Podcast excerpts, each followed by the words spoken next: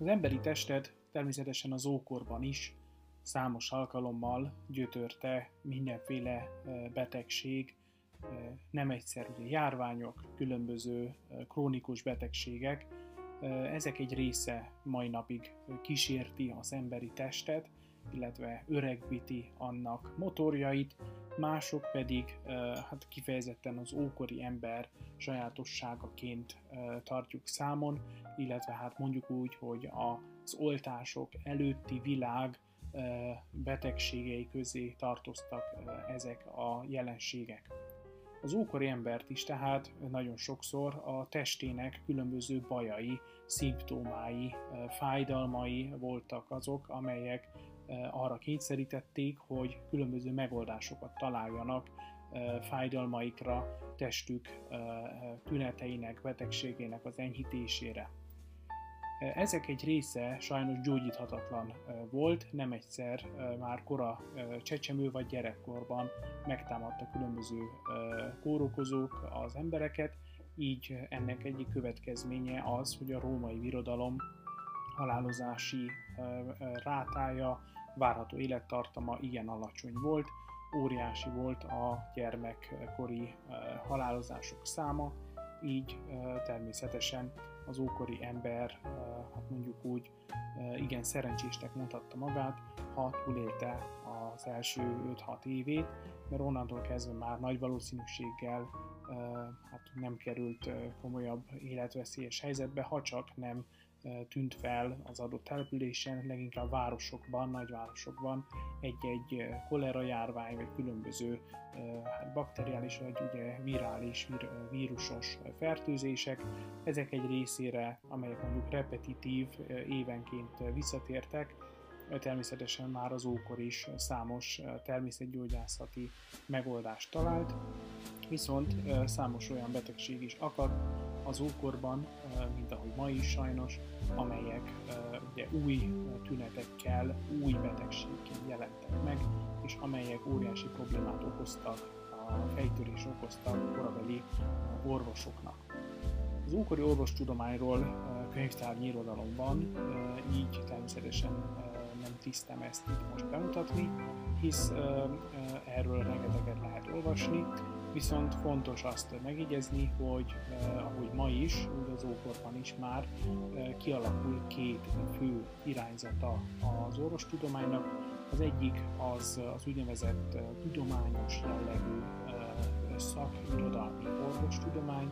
Eh, ezek eh, természetesen eh, ez maga a jelenség rendkívül ritkaságnak számított, és nagyon kevés gyakorlója volt, ugye hát elég itt a nagy korabeli, az ókori orvosokra, ugye Hippokratészra vagy Galénoszra gondoljunk, de ezek sora természetesen egy kicsivel hosszabb, viszont valóban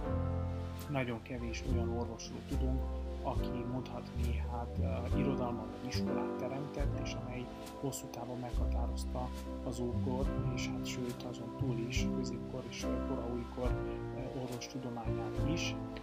tehát ez a szűk, nagyon-nagyon szűk elitista réteg, a szakirodalmi orvostudomány, az valóban az ókorban kivételnek számított, bár hatásuk valószínűleg azért jóval nagyobb, sérülésebb társadalmi skálára kiterjedt, és akár a hétköznapok különböző orvos gyakorlatára is hatást gyakorolt, tehát azért nehéz megbecsülni ezeknek a híres nagy orvosoknak a valódi hatását, viszont ahogy ma is ugye a nagy kutató professzorok, úgy az ókorban is ezek a, az értelmiségi körbe nem egyszer magas társadalmi funkciót betöltő, igen gazdag orvosok kivételnek számítottak. A többség az medikuszok, illetve klinikusok néven ismert, kirurgusok néven ismert orvosok, sebészek, ugye nem egyszer a katonaságot segítették, illetve a katonai or, katonorvosként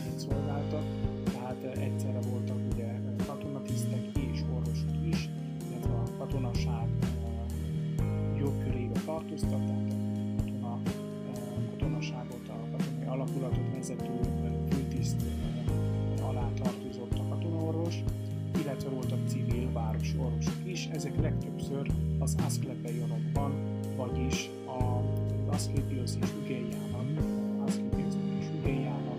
gyógyító isteneknek ajánlott szentélykörzetben jelentek meg, illetve tevékenykedtek, nem egyszer papi funkciókkal együtt. Tehát ezek az orvosok, mint látjuk, tehát hol a katonasághoz, hol szentélykörzetekhez köthetőek, de nem egyszer különböző istenekkel jelennek meg, tehát nem csak Aszklépios, Ügeia, Apollo, de néha Jupiter, Dolihenus vagy más istenek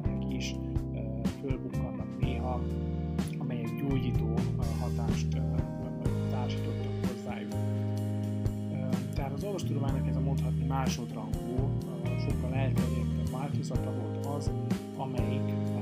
amelyikhez hát fordulhattak a katonák vagy a civil lakosok. Ezek az orvosoknak a tevékenységről, a pontos tudásáról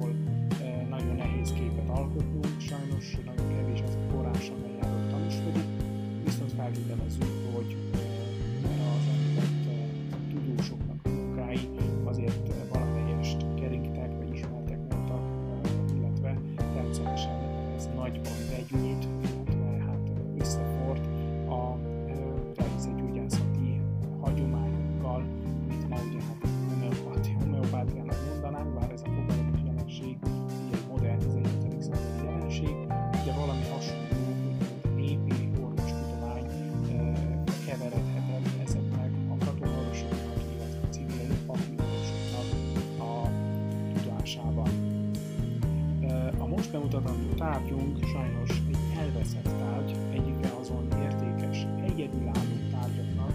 amelyek sajnálatos módon valószínűleg kicsi mérete hordozható jellege, és hát nem kizárt, hogy egyedülálló jellege miatt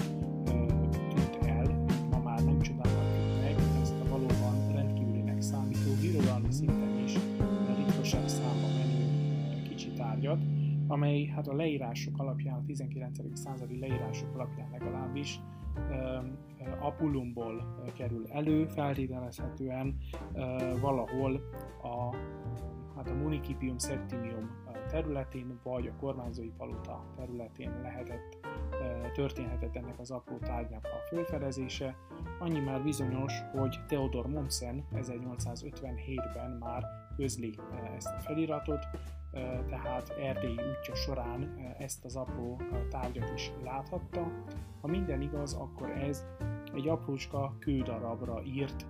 orvosi recept, tehát ez egyedülálló forrás, amely egy oftalmológusnak, vagyis egy szemorvosnak, egy szemésznek az orvosi receptjét tartalmazza. Igen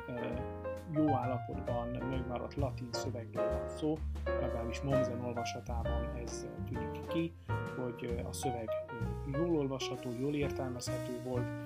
legalábbis még a 19. század közepén. A tárgy zöldes színű kőre vésett receptként szerepel, ez szignákulumként, szignákulum medici oculari néven ismert ez a tárgytípus, vagyis hát egy valamilyen aprócska kőtárgyra, zöldes kőtárgyra vésett, hordozható orvosi receptről van szó. Ez az orvosi recept, mint említettem, tehát egy oftalmológusnak, egy szemésznek a orvosi receptje ajánlása Titus Attius Divixtus, egy kelta nevű Divixtus, egy kelta név, és kelta eredetű. Nem tudni természetesen, hogy honnan került Dáciában, kizárt, Pannoniából, vagy Norikumból, tehát valahonnan a mai provinciáknak a kelet, a nyugati feléből jött ugye Dáciába. Rengetegen jöttek Norikumból például Dácia területére, tehát valahonnan a kelt a világból származhatott ez a, az illető, aki ugye orvos volt, oftalmológus, szem, szem, szemproblémákkal foglalkozott. És ez a rövid kicsi szöveg recept formájában leírja, hogy mit kell tenni például hullott szem esetén, illetve különböző szemproblémák esetén hogyan kell, mit kell összekeverni, különböző szulfátokat, különböző krémeket javasol, amelyek a szemfájdalmak és a szürke hályok például gyógyítására hát enyhítésére akkor használtak. Ez egy rendkívüli számító epigráfiai forrás, ugyanis nagyon kevés ilyen szöveges apró forrás maradt fönt az ókorból, és amely jelzi azt, hogy ez a populáris népi orvostudomány, amely hát valahol azért vegyül vagy keveredik az úgynevezett tudományos ókori orvostudományjal, tehát ez igen elterjedt, széles körben elterjedt jelenség volt, és amely, amely hát úgy tűnik, hogy Dáciában is jelen van, és igen népszerű lehetett ugye az Aszklepeionokban, Apollonban tudjuk, hogy volt egy jelentős, igen fontos szerepet játszó Aszklepios szentély, amely, amely minden bizonyal számos más településről, városból is vonzotta a betegeket, akik oda látogatva az inkubáció rituáléján keresztül, vagyis befeket, befeküdtek Aszklépios szentélyének az egyik szobácskájába, és ott a álmokban megjelent Aszklépios, a gyógyító istenség és annak gyógyító kígyója, az bizony azt jelezte, vagy hát arra utalt, hogy meg fog gyógyulni, föl fog gyógyulni különböző betegségeiből. Szárnyszegetuzában, a római Szárnyszegetuzában, ugye provincia fővárosában is volt egy ilyen jelentős szentély. Ott például nagy mennyiségű kerámia, terakotta, anatómiai votívokat, vagyis anatómiai tárgyaknak, anatómiai szerveknek a kerámiában történő megjelenítését találták meg.